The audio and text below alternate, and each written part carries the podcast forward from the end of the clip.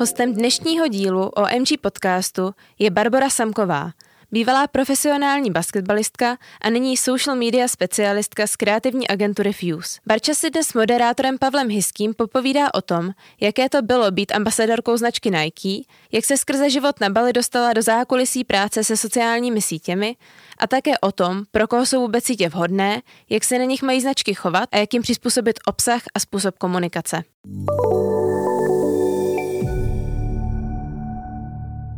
Vítám vás, milí posluchači, u dalšího dílu OMG podcastu. Dnes tu se mnou sedí Bára Samková, naše milá kolegyně z Fuse oddělení. Ahoj Báro. Ahoj, moc děkuji za pozvání. Báro, první otázka, hnedka se musím zeptat, máš něco společného s Evou Samkovou? Uh, nemám. Myslím si, že máme možná společný to, že uh, máme rádi snowboarding, možná uh, ten úsměv, proto se mě vždycky jako lidi ptají na to, ale jinak uh, vůbec nic spolu nemáme společného. A máš eh, ještě nějaký svůj oblíbený sport, nežli ten snowboard? Určitě, tak v těch prknech, ať je to snowboard, nebo to byl skateboard, skateboard longboard a takové věci, tak vždycky jsem jako byla proto, pro surfování a tak dále, ale asi sport, který mě prováděl celý život, tak byl basketbal. Mhm, zajímavý. Ve skupině OMG pracuješ jako social media specialist. Co to tahle práce znamená? Mhm. Eh, je to tak, takže já nevím, jestli vám teda popsat prvně, jak jsem se k té práci dostala, nebo tak celkově tak nějakou náplň jak se k té práci dostala. Uh, super, tak já vlastně teďka jsem tady třetí měsíc, kdy jsme se před třemi měsíci setkali s Petrem, eh, který mě oslovil přes LinkedIn a takhle na dálku ještě můžu poděkovat, že jsme se skontaktovali, ale k práci jsem se dostala tak, že předtím jsem pracovala ve ve firmě Epico, eh, která vlastně dělala prémiové mobilní příslušenství, tam jsem dělala marketingového specialistu. A vlastně nějakou mojí náplní té práce Eh, jelikož to byl hlavně B2B marketing, tak eh, bylo poskládat všechny ty marketingové podklady a posílat je stálým klientům po celé Evropě.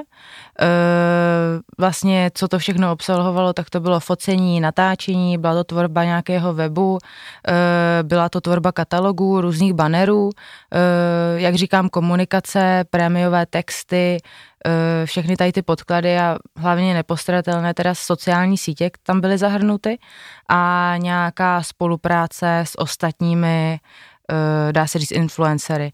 A vlastně tady díky této situaci mě Petr oslovil a tak jsem se dostala sem. Mhm, hezký. A tak eh, co tě nalákalo sem právě k nám mm, přijít mm, do MG? Mm, rozumím.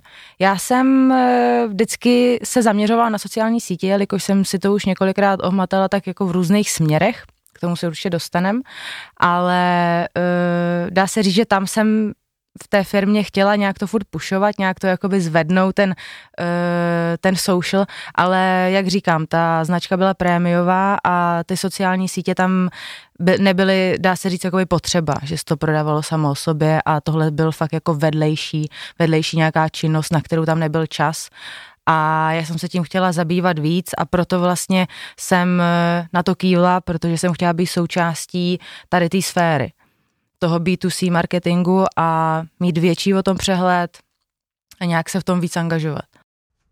A co je tvůj denní chleba jako social media specialist tady u nás? Tak eh, vlastně obnáší to nějaký interní statusy především, což máme každý den, potom jsou to schůzky s klientami, eh, jak osobní, tak eh, v, tý, v této době už je to hodně přes online. A co to obnáší, tak každý den je to určitá exekutiva, kde máme různé posty, řešíme komunikaci s klienty. Já mám na starosti tři klienty, takže tam denně řešíme, co bude nového, jaká je strategie, případně řešíme novou strategii na nové roky. Máme různé kampaně, teďka řešíme Vánoce, takže jsou vánoční soutěže a je toho vlastně spoustu a je to super, protože vidím nějaký nový eh, rozhled a pohled toho, takže mě to moc baví. A proč je důležité vlastně ty jednotlivé sítě používat sociální pro, ten, pro tu značku? Mm-hmm, mm-hmm. Tak já si myslím, že na každé síti uh, najdete úplně něco jiného, něco může být podobné, ale myslím si, že každý, uh, každý, nechci říct klient, ale um, každý uživatel si najde tu svoji síť, co zrovna chce najít. Takže nemůžeme porovnávat třeba LinkedIn a, a Instagram. Jo, že ten content vlastně po každý je jinde, ale myslím si, že je potřeba zasáhnout větší ten objem a všechny třeba cílové kategorie, záleží na to o to, eh, o jaký produkt dá, proto se vlastně aby používá hodně těch kanálů. Rozumím a můžeš mi třeba říct přesně, k čemu, nebo pro koho je dobrý LinkedIn? Mm-hmm, A pro koho je dobrý Facebook a pro koho dobrý Instagram. A TikTok vlastně máme teď čtvrtou takovou hlavní. Jasně. Tak já bych začala asi u toho Facebooku, eh, kde vlastně tráví čas, dá se říct, eh, naši vrstevníci, možná eh, starší lidi. Kde... Jenom lidi, vy nás nevidíte, je nám cca kolem 30 let, tak jenom aby naši přesně, vrstevníci přesně jsou 30 letí lidi. A tam si myslím, že je to hlavně o nějaký diskuzi. Jo, tam můžeme najít diskuzi od A až do Z, ať třeba je to někdy odbornější, ale jsou tam i takové ty lehkomyslné diskuze. A Potom máme Instagram, kde si myslím, že tam přešly všechny blogerky, které dřív blogovaly a je to hlavně o tom kontentu, je to, aby to bylo estetický, hezký, uhlazený, eh, takový dokonalý svět. Tam teda já musím říct, trávím nejvíc času, že si taky jako tam snažím tvořit nějaký dokonalý svět, což takhle samozřejmě není a je hrozně důležitý uh, to ustát nějaký v realitě, protože se nesmíme nechat pohltit s těma sociálníma sítěma. Takže tam bych řekla, že to je o tom, je to hlavně soustředění se na tu fotku tam, aby byla kvalitní. A potom máme LinkedIn na Twitter, tam si myslím, že chodí lidi hlavně a potom tady máme LinkedIn a Twitter, eh, kam si myslím, že lidi chodí hlavně, když chtějí eh, nějakou odbornost, aktuálnost a prostě touží po aktuálním dění a informacích. Tam si myslím, že to je takový jako nejodbornější a nejpřesnější. Eh, potom tam máme TikTok, který je pro mě tak trochu výzva, protože už je to spíš pro nějakou generaci Z, vidím to zrovna u svých, eh, u svých sourozenců, kterým je 16 a vlastně jakoby dělají tam ty tanečky, je to pro mě úplně jiná vesnice, ale samozřejmě, když jsem tady v tomhle odvětví a chci se nějak posouvat eh, ve své práci, tak musím do toho zapadnout taky. Což eh, je někdy fakt, že si říkám, nerozumím tomu, nevím, jaký kontent se tam dělá, ale nějak se snažím k tomu probojovat a vlastně jsem zvědavá, eh, co bude potom, co bude potom TikToku, co nás čeká dál, teď jsou to tanečky na 15 vteřin, Instagram má vlastně taky video, sice je kratší, ale je to zvláštní, ale když si tak jako sama jakoby snažím představit sebe na tom TikToku, tak, tak eh, nevím.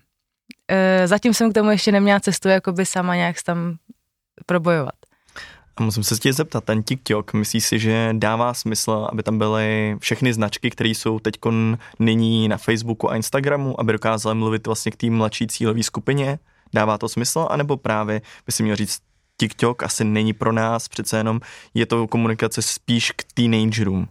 Já si myslím, že určitě jo, protože uh, postupem času prostě ty mladí zestárnou, budou v našem věku a ten TikTok třeba furt pojede, takže e, zasahovat mladší cílovku si myslím, že je super. Máme zrovna klienta, který rozjíždí, jsou to i určitý bankovní systémy, které jdou na TikTok, ale myslím si, že to je fajn, že i když je to pomocí nějakého tance, pro nás neznámého a e, nějakých videí, tak ty lidi to touhle cestou pochopí než kdyby se jim to podalo třeba písemně nějakou smlouvou, jako se to dávalo nám, ale když je to takhle uh, friendly, tak si myslím, že že to je fajn přístup a že se musíme přizpůsobovat těm novým věcem a trendům, takže, takže určitě bych nestagnovala.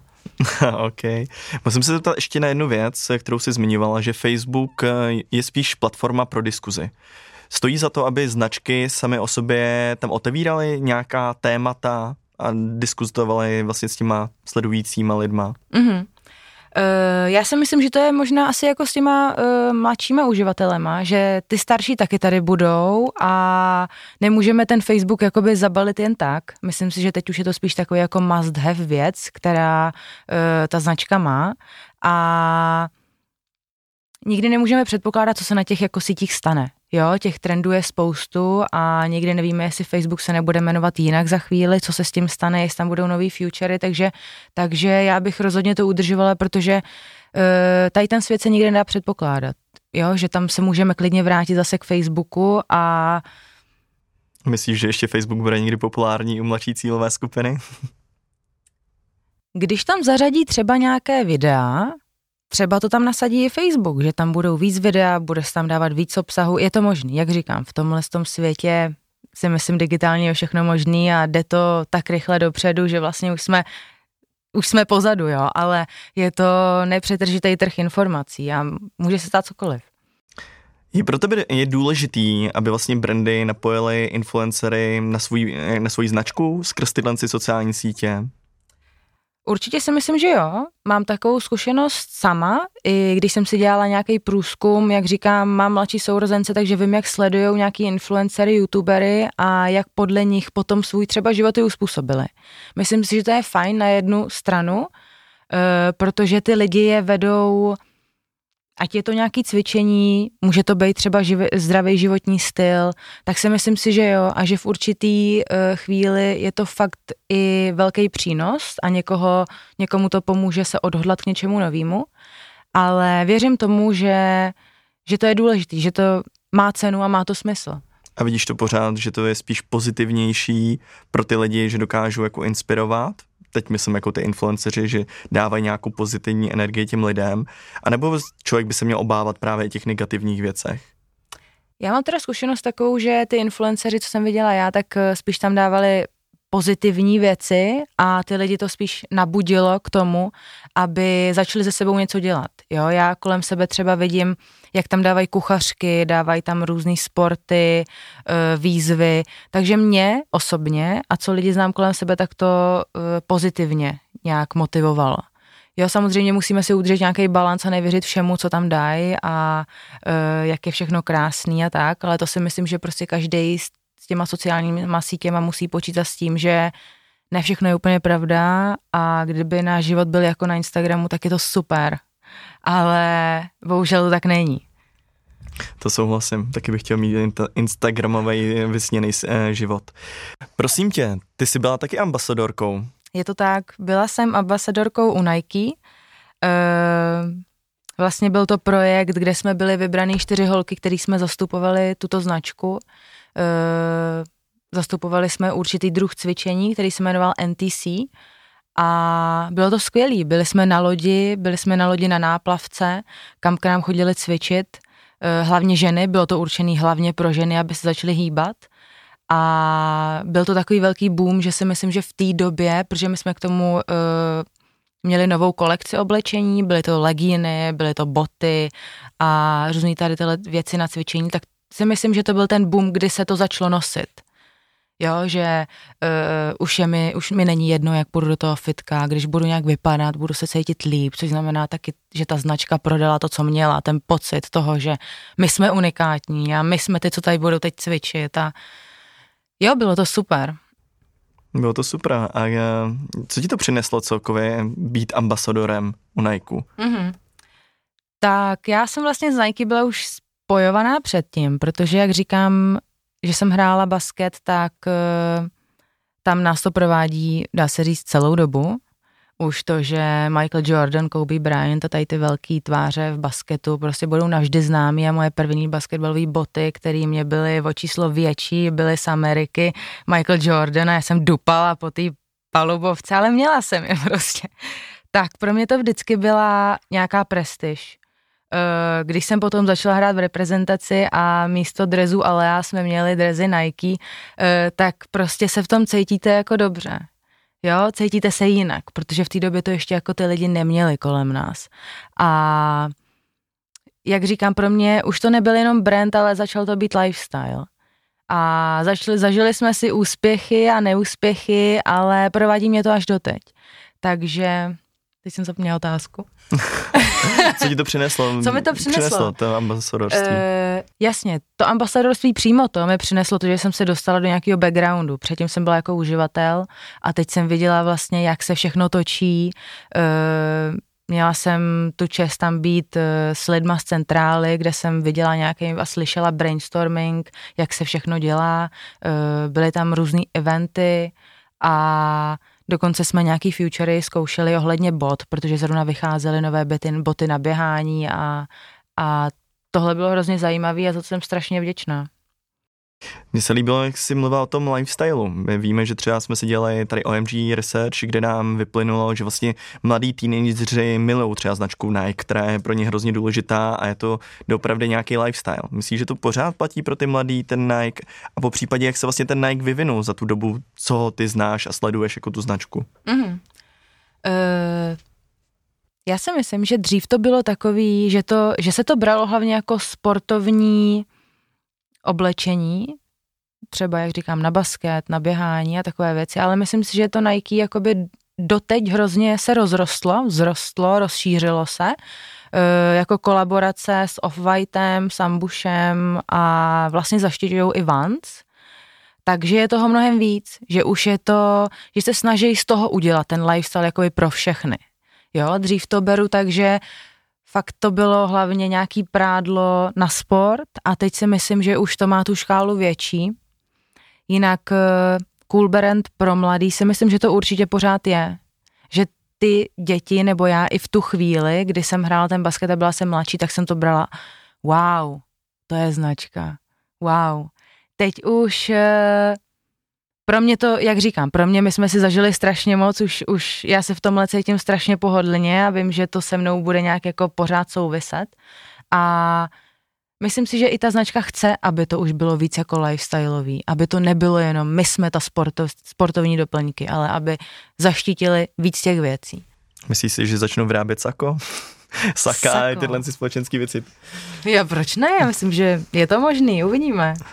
Ale to jsem trochu uh, odběhnul. Mě by se zajímalo tebe jako pohled uh, člověka, který hrál dlouho basketbal. Jak si stála značka Nike právě v kategorii jako basketu a versus třeba Reebok, který pro mě tam jako hodně zaznívá, který může být silnější? Uh-huh. Reebok, no. To ne. Takže Nike tam prostě vedlo celou dobu. Prostě celou dobu. Tak tam je to od začátku zpětý s Michaelem Jordanem a LeBron James, Kobe Bryant. Tam už jako nikdo potom neměl z nás nic jiného. Ale bylo to takový už jako automatický. Jo, že tam už jako Reebok, co máš? Hm. ne, takže fakt tohle je nesrovnatelný v tom sportu. E, nechci říkat nic o Reeboku, nic špatného. Možná Adidas místo toho Reeboku, takže e, to jsme taky měli, ale v tom basketu je to fakt jako vody, jak živa si myslím, že tam se to udalo a jede to doteď. Hele, ty jsi se zmiňovala nějaké future věci od Nike. Je něco, co používáš teď, no je třeba zajímavý o tom vědět? Mm-hmm. Já určitě sama teda používám eh, apku na běhání, Potom vím, že právě aplikace, který, kterou my jsme launchovali v té době, tak je NTC, což bylo Night Training Club. E, potom je aplikace ještě na boty, sneakers, kde vlastně se můžou sledovat různé dropy, protože něk- některým botům vůbec nejde se dostat, třeba s tou kolaborací s tím Off-Whitem. A jak říkám, no, já používám hodně tu běžeckou, protože běhám, takže to je pro mě taková must have apka. No a celkově ta spolupráce s Nikem přivedla tě někam, dovedla tě jako kam pokračovat v tom životě dál? Mm-hmm tak eh, nehledně na to, že to bylo spoustu zkušeností a fakt to byl super projekt, který teda trval bohužel jenom rok, tak mě přivedla na to, abych potom vycestovala vlastně do světa, e, protože v té době jsem si řekla, že za naspořený peníze nebo takhle mě to i inspirovalo to tam, že bych chtěla poznávat další věci, takže jsem vycestovala vlastně do Indonésie na Bali. Bali je celkem profláklý, nebo v té době asi tolik nebyl, ale co tě lákalo na tom Bali? Proč zrovna Bali? Bali už je profláklý, je to pravda, ale v tu dobu to vlastně ještě nebylo. To ještě bylo takový, že tam fakt jezdilo málo lidí a já jsem se chtěla naučit surfovat. Jak říkám, já jsem s tím snowboardingem a skateováním longboard, tak jsem vždycky nějak to měla ráda, takže jsem si řekla, jo, tak pojedu na ty vlny. A jela jsem na Bali. Jenže ale ty jsi tam jenom asi nesurfovala, musela si z něčeho žít, nebo ti stačily peníze, které jsi vydělala? Je to tak, eh, já jsem teda se tam několikrát vracela, ale uh, tu nejdelší dobu jsem tam byla dva roky, kdy jsme pronajímali vlastně nemovitosti. Do toho jsme se snažili uh, prodávat i vlastně balíské věci, ať to bylo nějaké nádobí, lapače snů, zážitky, spoustu věcí. Jo? Já myslím, že když se dostanete na Bali, tak uh, zjistíte, že jste schopni tolika věcí, abyste se tam udrželi, protože uh, to je takový asi jako můj splněný sen taky, kdy jsem takhle tam mohla žít na takovém místě, ale spoustu dobrodružství, jo, je tam spojeno s tím, i s tím obchodováním. to věřím. A právě na to se potřebuji zeptat. Eh, přece jenom prodávat lapače snů, anebo dokonce právě ty nemovitosti jako pro nájem krátkodobej. Jak jste k tomu přistupovali? Jak jste to dokázali prodávat jako z ostrova uprostřed Ind- Indonésie? Mm-hmm. Uh, tak samozřejmě jsme využívali klasické portály, jako je Booking, uh, Airbnb a k tomu jsme měli Instagramy, uh, sociální sítě měli jsme i Facebook, myslím, že tady tyhle ty dvě sítě jsme měli, kde to na ty lapače snů, teda musím říct, a na to nádobí, tak to bylo Balibu. Balibu, hezký název.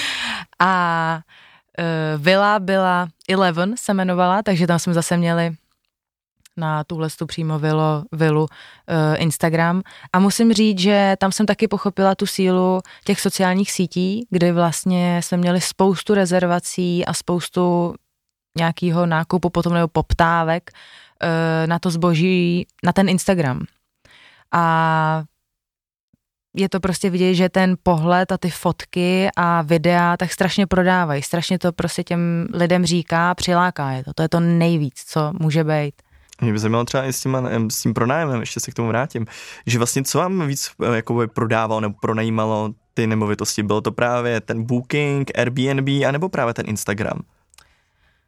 Tak ten Booking, eh, to bylo, ono se to zaměřovalo tak, že ten Booking třeba a Airbnb, tam se nám hlásili lidi z Austrálie. Tam jsme měli hodně poptávek třeba z Austrálie, protože ty se třeba nedostali přímo na náš Instagram, ale lidi z Evropy, nebo tak samozřejmě naši známí, kamarádi, ale uh, hodně lidí i z Česka, který random na nás narazili, tak ta Evropa potom na druhou stranu byla z toho Instagramu. Takže jsme to měli tak rozdělený, nedokážu říct, že to bylo 50 na 50, ale uh, z toho Instagramu jsme byli až jako před, překvapený, kolik těch lidí tam tam je, no. Ale je to jasný, protože oni viděli náš prostě daily život a jak tam žijeme a my jsme se snažili tam dávat i sebe, protože to nejvíc prodává, jak tam máme a, a to jsme s tím byli moc spokojení. Takže tím pádem vlastně vždycky doopravdy záleží na tom kontentu. Je to tak? Je to důležitý. Takže každá značka, která jakoby správně chce komunikovat, by měla přiřadit nějakou tu správnou jakoby obsah té dané sociální sítě. Určitě, určitě. No nic, Báro, moc děkuju, bylo to hrozně moc zajímavý. Musím říct, že podle mě asi byla menší digitální accommodation nomad na Bali a úplně super zážitky z Nike, tak doufám, že se brzy uslyšíme znova. Já taky moc děkuju za pozvání. Tak naschle. Naschle.